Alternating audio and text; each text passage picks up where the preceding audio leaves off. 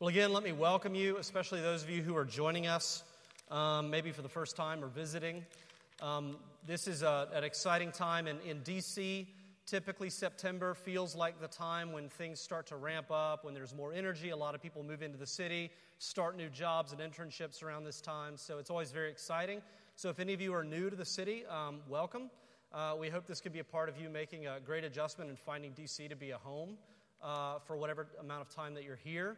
Um, to tonight in the life of our church um, of Advent is a night uh, that we set aside some time to think together about who we are um, and about about why we're here. Um, the vision, as we articulated at Church of the Advent, is uh, is simple. It's uh, our vision as a church is to see God's renewal for ourselves, our city, and then the world. To see God's renewal for ourselves, our city, and our world. And uh, and from time to time, we think it's a lot of there's a lot of value in stopping to remember why this vision uh, exists, where it came from, what it means about who we are as a church community, um, how it guides and shapes um, what we seek um, in our daily lives here.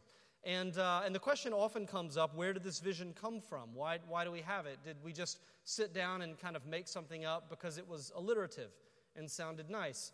Um, and uh, maybe that's partially true, but but really the answer um, comes from where we're going to be looking tonight. The answer is simply this, that our vision is for renewal in ourselves, our city, and our world, because that's how the gospel works. That's how the gospel works. Um, when we talk about the gospel, we talk about the fact that Jesus has come. He's lived a life on our behalf, for us. He's died a death for us, and then he's risen, and that the good news of this changes the world. And the kind of change that it brings is this word we call renewal. And this is the great promise at the core of our faith, that, that through Jesus and through the good news, the gospel, God is going to fix what's broken. He's going to, to clean and to cleanse the world, and he's going to renew everything that he's made. So the whole reason that our church exists is that, is that we want to be a part of this renewal. And we want to know what part it is that we play in this renewal and what that looks like in our lives here in Washington, D C. Because we think it has implications for these neighborhoods, for this city, as it does for the rest of the world. So it's vitally important that we understand what this renewal is, how it works, what role we play in it. And that's why I want to be looking together tonight at Romans chapter twelve. Um, If you have a Bible, you're welcome to open it. It'll also be up here on the screen. But uh, we're going to be looking at Romans chapter twelve. Um, in in I, I will say right away, there's a lot going on in this chapter. It's one of the great sections of the Bible, one of the great chapters of uh, the entire Bible, one of my absolute favorites. There's so much here that I'll just say right away, we're not going to be able to get into all of it. But what we're going to do is use it as a guide to help us understand our identity as a church, and in, in particular, our vision. If you know anything about the flow of Romans, the first eleven chapters is largely theology. This is Paul describing to the Christians in Rome, describing the gospel and its implications. He does that over eleven chapters. And then in chapter twelve, we see that the first verse begins with a therefore. And what that means is we're shifting from theology to implication. Therefore, because of the gospel. And then you have the beginning of the implications in Romans chapter twelve. And what this chapter really gives us is two things about renewal. It shows us the pattern of God's renewal and then the part that we play in God's renewal. So the pattern and then the part we play in it. Let's pray for God to help us as we look at this together. Father, we do recognize that um, our great hope tonight is that you're a God who desires us to know you. Um, you reveal yourself to us.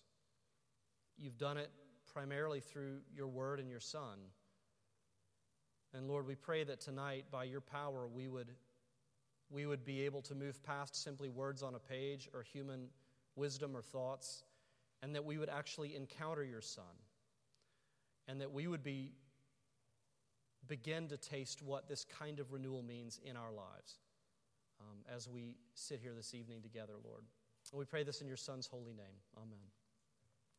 So first of all, let's look at Romans twelve and what it tells us about the pattern of God's renewal in the world. If you look at the flow of this chapter, and again, Chandler's going to do the best he can to kind of keep us up, but uh, it's a lot of text to try to cover. Um, if you look at Romans twelve, it really breaks down into sort of three sections. You see verses one and two, and this really shows renewal happening to the individual, something that happens within us as individuals. And then beginning in verse three and going through about verse eight, the, sh- the, sh- the focus begins to shift to the church community. And then beginning in verse nine and to the end, uh, the focus shifts to the kind of love that Christians have, first within the church, but then in the last section of this chapter, we see the kind of love that Christians have for the world. You see this love kind of moving outward uh, beyond the walls of the church. And so what we see is the pattern of renewal is inside out. It's an inside-out movement. So imagine a stone dro- dropping into a, a, a clear, calm pond. And the stone hits, and you see all these ripples go out from that point of impact. Well, in the Christian faith, the stone is the love of God embodied. Jesus. We see the love of God take on flesh and drop into the center of history, into the center of our world. And then you see the ripples begin to go outward. And so that's the pattern that we see here in Romans twelve. It's, it's, it's inside out. So we want to look at this in a little more detail and apply it to our church. And, and as we go through this, we're going to be thinking about this coming year. twenty fifteen, twenty sixteen, what, what do we want to see happen in the life of Advent between now and this time a year from now? So first of all, we see the love of Jesus renews us individually, verses one and two. Um, let me ask you this. What's wrong with the world? If if I climbed down and you ascended this twenty-foot pulpit up here and you and you and we gave you ten minutes to describe what you think's wrong with the world, what would you say? Right? I mean, D C is the kind of place where you, you come to realize pretty quickly that many, many people here, most people have strong opinions about what's wrong with the world and how to fix it. You know, some people say, well, it's poverty and lack of equality and lack of tolerance. Some people say, well, it's behind that, it's lack of education. Uh, lack of education is the real issue. Some people say it's moral decline. Some people say it's religion. Religion has caused all the major problems in the world. Some people say it's environmental neglect. That's the biggest problem that's going to get us in the end. Some people say it's corporate greed. But whatever you say, everybody has strong opinions about that question. It's interesting when uh, there was a London newspaper that posted that very question uh, for readers to answer. What is wrong with the world? And a Christian writer and thinker named uh, G K Chesterton wrote a brief letter in response. So in response to the question, what is wrong with the world, Chesterton wrote, "Dear sirs, I am. Sincerely, G K Chesterton." And you see that everyone thinks they know what's wrong with the world. Everyone has an opinion. But Christians know, Christians know that the ultimate problem is here. What's wrong with the world? I am. What's wrong with my marriage? I am. What's wrong? What's the problem that needs to be fixed? It's not anything out there, though there are a lot of very real problems. It begins by looking in here. And what we realize is that any real or lasting renewal has to begin with us when we admit to God that we need to be renewed. Right? Before we can be a part of the solution, we have to recognize that we're part of the problem.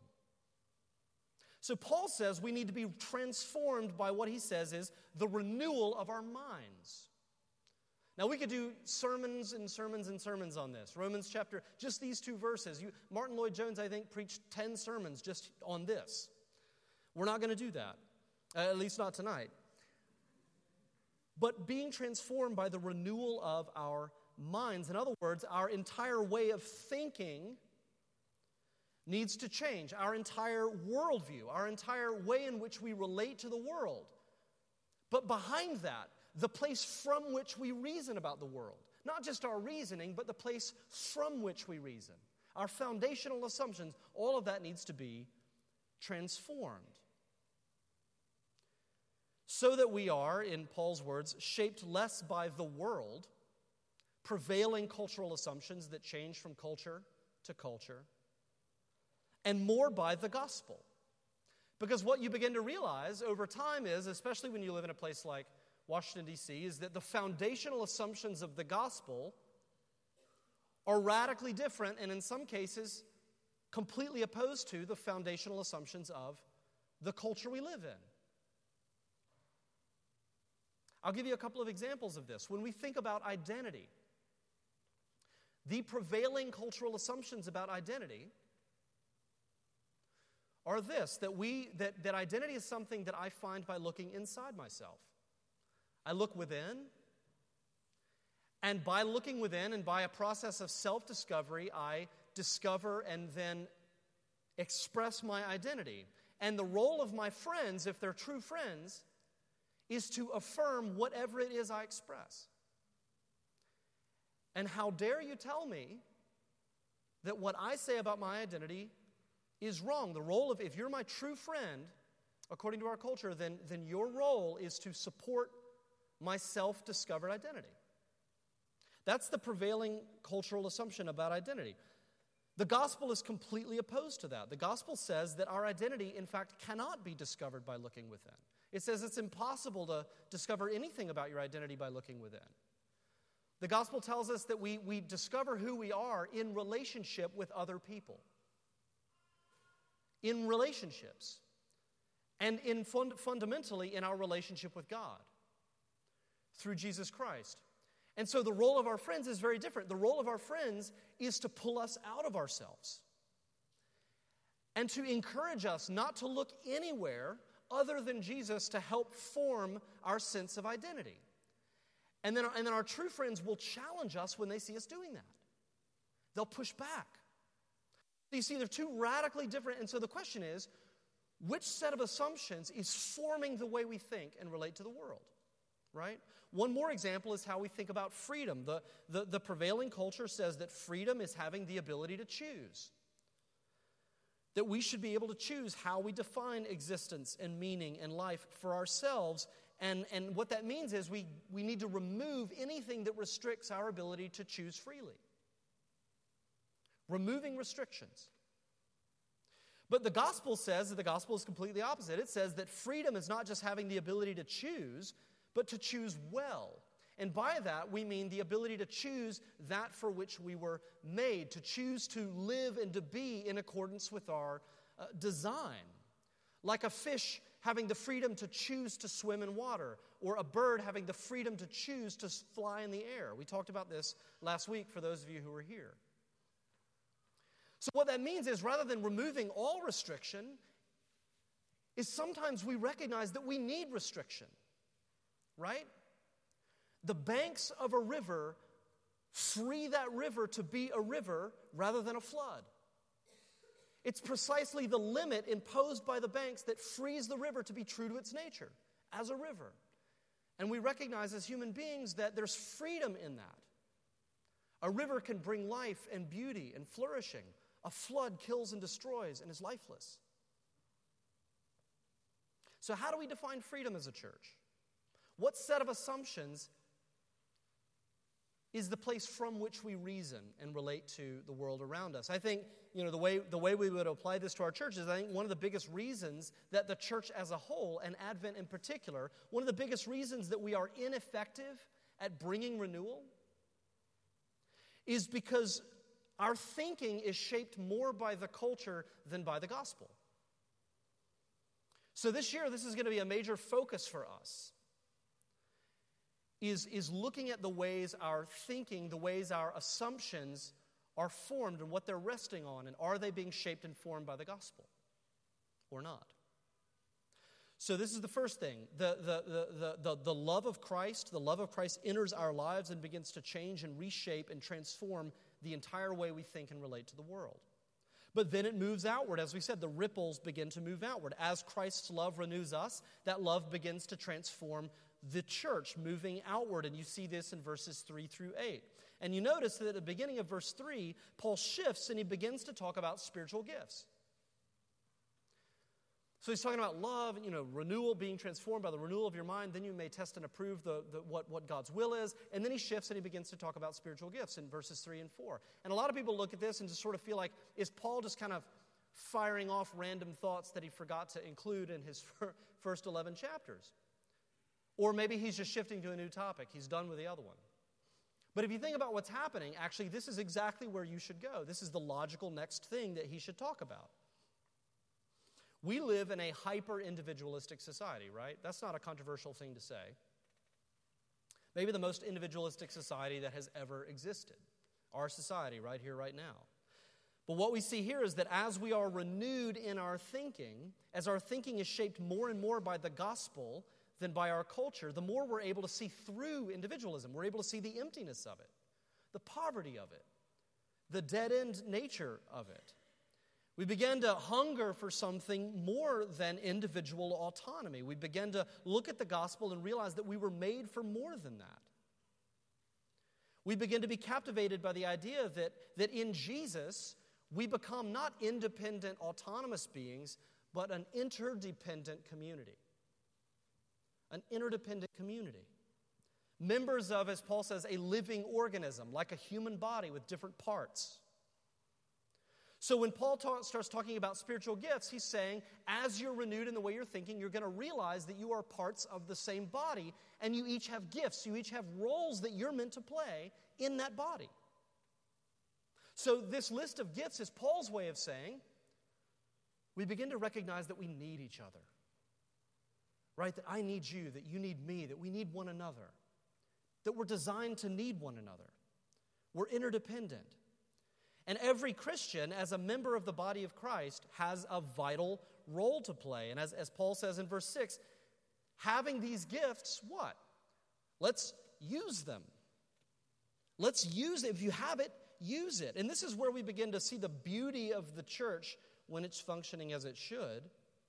For everyone in this church who has a need, there is someone in this church who has a gift that can meet that need. For everybody who is lonely, there's somebody with a gift of hospitality. For everybody in this community sitting here right now who has need, there's someone with a gift of mercy. For everyone here who is struggling or hurting, there's someone with a gift of comfort. For everybody here who lacks understanding, there's someone with a gift of teaching, right? For everyone here who has a great idea, there's someone who has the ability to know how to make that happen.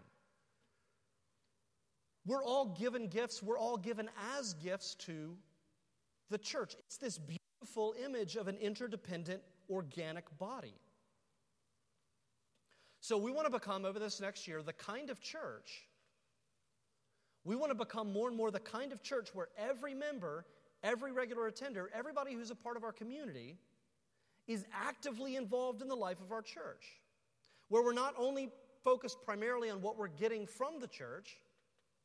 There's a time and a place to ask that question.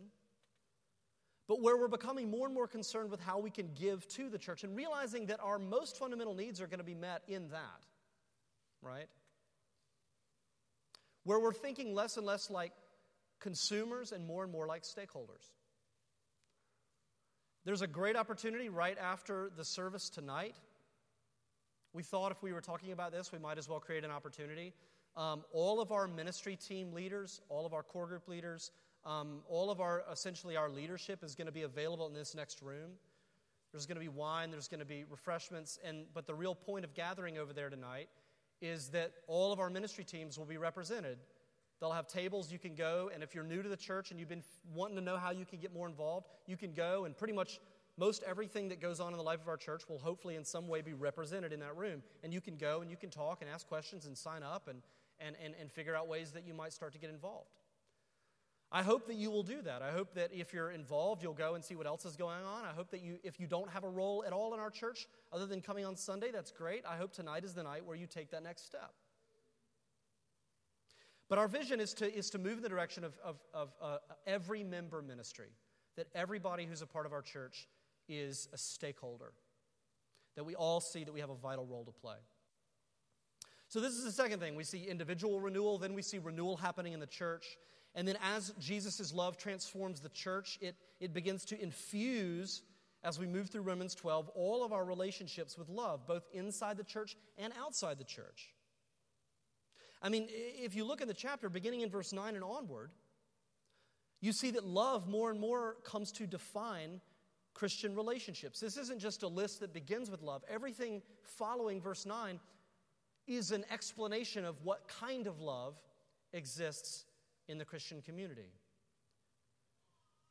So we see this. I mean, let our love be genuine, sincere. Let's be discerning, being able to tell what's right and wrong, a discerning love. Affectionate love. An honoring love, outdoing one another in showing honor for one another. Um, let our love be marked by enthusiasm, by patience, by generosity, gi- giving to other people who are in need, by hospitality. A lot of these things are things that we already experience to a great degree in this community. If you've been here for any length of time, you know the incredibly hospitable, generous hearts of people in this church. You've experienced it firsthand. You know, somebody was just telling me the other day, just the, the fact that we do care calendars the way we do. They say that's not unique, but the fact that it's entirely organic, spontaneous, um, and that when, when we do a care calendar, it doesn't just go for a couple of weeks, but it'll go for six, eight weeks. And that when we create a care calendar and say we want to take food to somebody who's just had a baby or just gotten out of the hospital, that those things fill up like that. And it's, and it's like concert tickets selling out. And you know that if you want to kind of get on that list and, and be one of the people that gets to go over and, and greet and encourage the person in need, that you better sign up fast because the spots will go. What an amazing problem to have. Our care calendars sell out. That's incredible. This is a huge blessing. And, and, and what Paul would say is this is evidence that the love of Christ is bringing about renewal in this community, right? But then in verse fourteen, Paul shifts seamlessly, and you, you realize, oh, he's not talking about the church anymore. He's talking about the relationship between the church and the larger culture. He says, bless those who persecute you. He's not talking about Christians. He's talking about how is the church meant to relate to a culture that's hostile toward it. I'd say the prevailing worldview in D C is, would probably be more or less hostile to some of our core beliefs. That will increasingly be so. It's a good thing in many ways, I believe. But as this shift happens, we see verse fourteen, fifteen, sixteen. Look, look, look. This is what the renewing love of Christ looks like as it goes out in the world. He says, even if you're persecuted, even if you're slandered, even if you're challenged and opposed, cultivate goodwill. Bless people. Don't curse them. Bless them, right? Cultivate empathy. That there could be sermons thinking about what it means for us as a church to cultivate empathy for the city we live in. You know, that we weep when there are tragedies, that we celebrate when there are things to celebrate, that we're involved, that we're invested, that we're not aloof and detached, that we're not only thinking about the end of our internship and the next thing and the next place we're going to live or the, or the part of the world that we work in. You know, that we're empathizing and investing in and connecting ourselves to the here and now in this city. Verse sixteen, live in harmony. Do all that we can to live at peace with the people around us. You know, we rent space from, from, uh, from All Souls Unitarian. It's a beautiful building, but it's been identified pretty clearly by them and us, and, and it was before we even agreed to come here and agreed to, to rent from them, that we are fundamentally at odds on just about every every area of belief you can imagine. Um, and, and part of what it means for us to cultivate harmony is that our entire leadership team is meeting with their entire leadership team for a series of dinner discussions to know more who we're dealing with, to know one another's stories, to understand, to empathize, to connect with one another's communities. And it's been an incredibly humbling experience, and it will continue to be. Verse sixteen says, actually, humility, that we should cultivate humility, that we should never think ourselves above anyone or anything, right? We're not too good for anything. So here we have this comprehensive vision of renewal, this love that comes like a stone into a pond and then begins to ripple outward, and this love going out as goodwill, as empathy, as harmony and humility into the larger community. And we have this comprehensive vision of renewal. We're renewed individually, then the church is renewed, then the greater community is renewed. And you see that the, the church begins to operate more and more like a body, like an organism. This interdependence happens, and then that love begins to radiate outward, even to people who might persecute us. And so this leads us to sort of our final question for tonight. This is a grand vision. It's a beautiful vision. How is it possible? What makes all of this possible? How do we do it? So this brings us to this question: what part do we play in God's renewal? Very important question. We could simply focus on what we do, right? We could focus on making sure we have all the right programs. We could focus on our initiatives. And there's a place for that. There's a, there's a lot going on in our church, right? I mean, one of our central visions is we plant churches that plant churches that, that plant churches. So in a month, on November first, we'll be launching another worship community in Brooklyn. And for now, until it's released to, to become its own church, it's going to be called Advent Brooklyn. It's going to be an extension of everything that happens here is going to be happening in the morning in Brooklyn, in a space that belongs to the Catholic University of America. It's right there next to the Metro. November first, that's launching as a part of this vision to plant churches. In addition, we support church planting in Mobile, Alabama, in Chicago, in Boston, in Salisbury, England, in the Arab Gulf region. All churches that want to plant churches, that want to plant churches, all churches that share this vision of renewal. So that's a big part of what we do. We also have two sister churches that share this vision right here in the city, Church of the Resurrection on Capitol Hill and Church of the Ascension out in Arlington. We also promote gospel reconciliation through something called the As We Forgive Rwanda Initiative. For years now, this has been an initiative in schools and prisons and churches all over Rwanda, promoting re- reconciliation based in the gospel between victims and perpetrators of the nineteen ninety-four genocide. That's still going on, something that we support. The reconciliation, not the genocide, the reconciliation. We have, uh, we have church-wide initiatives that we're a part of, sometimes multi-church initiatives. One of the great ones that you all need to know about, and hopefully you do, is D C one twenty-seven. It's a partnership with um, a number of churches in the city, and the vision is to take the waiting list of kids right here in the city who need foster care or kids who need to be adopted, and that Christians would become so involved in this that we would reduce that waiting list down to zero. And there are so many ways to get involved in this, not only by be- becoming a foster family or by adopting, but by playing one of the myriad roles of that, that, that, that you can play to support families who do this. Right, so this is a great initiative.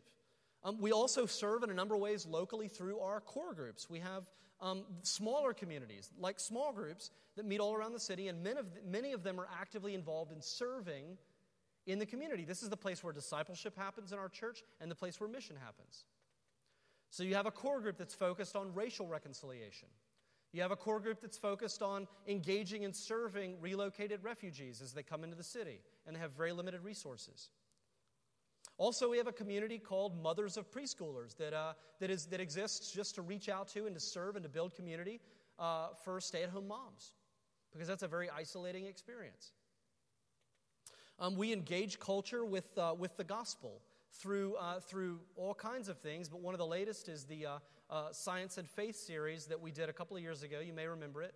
I think back in twenty thirteen, we did a series uh, where we brought together leading scientists and theologians and philosophers, and we explored questions about what it means to be human from a scientific and a theological standpoint. And the goal was to show that science and faith are not at odds. And in fact, in many ways, they're incredibly complementary. This is one of the ways that we engage culture. And by the way, um, in partnership with the Trinity Forum and with BioLogos and with the Templeton Foundation, we're going to begin a new series of this next year. We'll do two events in twenty sixteen and two events in twenty seventeen. Same vision, same goal. It's called uh, it's called Discovery and Doxology. So you, you'll hear more about that. But all of these are things that we do, and it would be it would be easy as a church to say we want to see renewal, and so therefore we've got to do. We've got to do more. We've got to have more programs. We've got to be more active. Lord knows there's the need. But if we do that, if we focus simply on the doing, we miss the whole point. The entire key to understanding our part in God's renewal comes in Romans twelve, verse one. He says, I appeal to you, therefore, therefore, because of the gospel, by or through or in light of the mercies of God, to present your bodies, to offer yourself as a living sacrifice, holy and acceptable to God, which is your spiritual worship. So what Paul's saying is pretty simple, it's pretty clear, and yet it's pretty profound. He's saying, do you want to be renewed yourself and have a gospel-shaped perspective? Do, we, do you want to be a part of a church that is being renewed, that is experiencing this love in a way that is transforming us, knitting us together as a body? Do you want to be a part of the kind of church where that love radiates out and has an impact on the entire city? And through the, the ministries that we support, other parts of the world. Do you want to be a part of that? Then offer yourself. Offer yourself. He's saying the sacrifices that you've seen in your life at this day and time, they were dead sacrifices. You'd put the, uh, the sacrifice on the altar, you'd kill it, and then you'd go home. He says, but we're called to be something entirely different, living sacrifices. Your whole life, day in and day out, the, the, the most mundane activities of your daily life, offered as offerings on the altar, life lived on the altar. He says, give yourself freely to him. There's a preacher, uh, an old Welsh preacher named uh, Doctor David Martin Lloyd-Jones, and he uh, preaches on, he's the one that preached ten sermons on this, but uh, in one of those, he uh, tells this story about a, a doctor, a fellow doctor, um, that he got to know, and this doctor told him a story about his dog. He said, uh, every day I, I go and I take my little dog, this little gray dog, on a walk through the same park, down the same path every day. And he says, every time I walk this dog, this dog is constantly straining at the end of the leash, just pulling and pulling and pulling and pulling. And maybe you have a dog like this.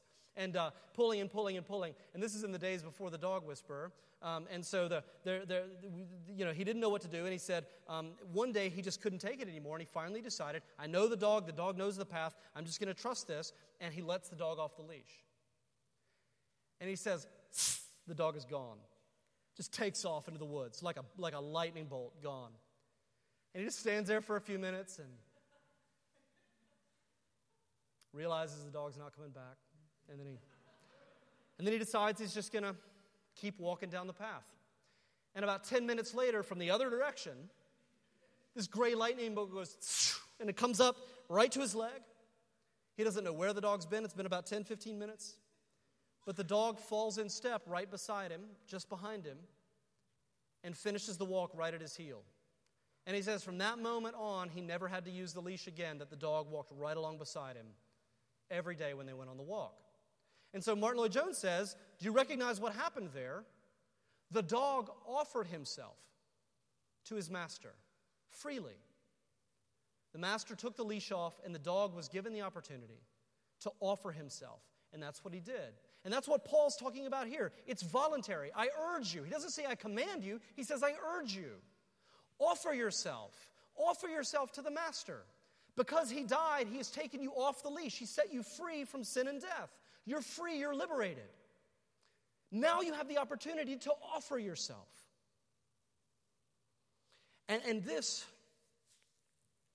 God ultimately doesn't bring renewal through programs and initiatives. He brings renewal through people who are completely yielded to him. That's the very core of this. And so this is my hope and prayer for my own life. As I seek and, and, and desire to, to, to become a,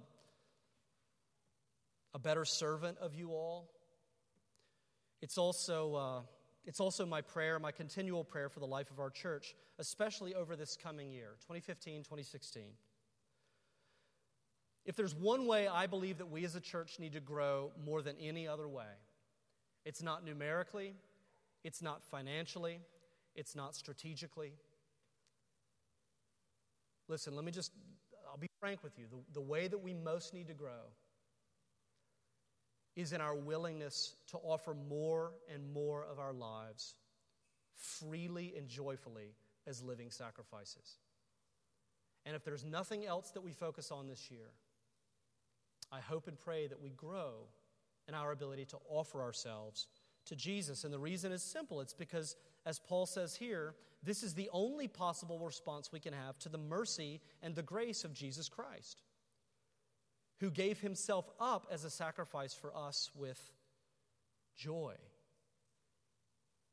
So as we consider our vision together, and as we move into this year together, as we consider this vision to see God's renewal for ourselves, our city, and our world, let us offer ourselves as a community to the one who offered himself joyfully for us. Let's pray. Our Father, we recognize, even as Paul surely does, that this is not something that can come naturally. It's not the product of the force of will. It's not a, it's not a purely human decision, but this is something that requires the power of your Spirit in our innermost being. Would plant your love so deeply in us that it would begin to radiate out from the center of our being, and that through your Spirit we would be renewed, and that through that renewal this community would become a haven, and that it would become a beacon of your love for this city. And we pray this in your Son's holy name. Amen.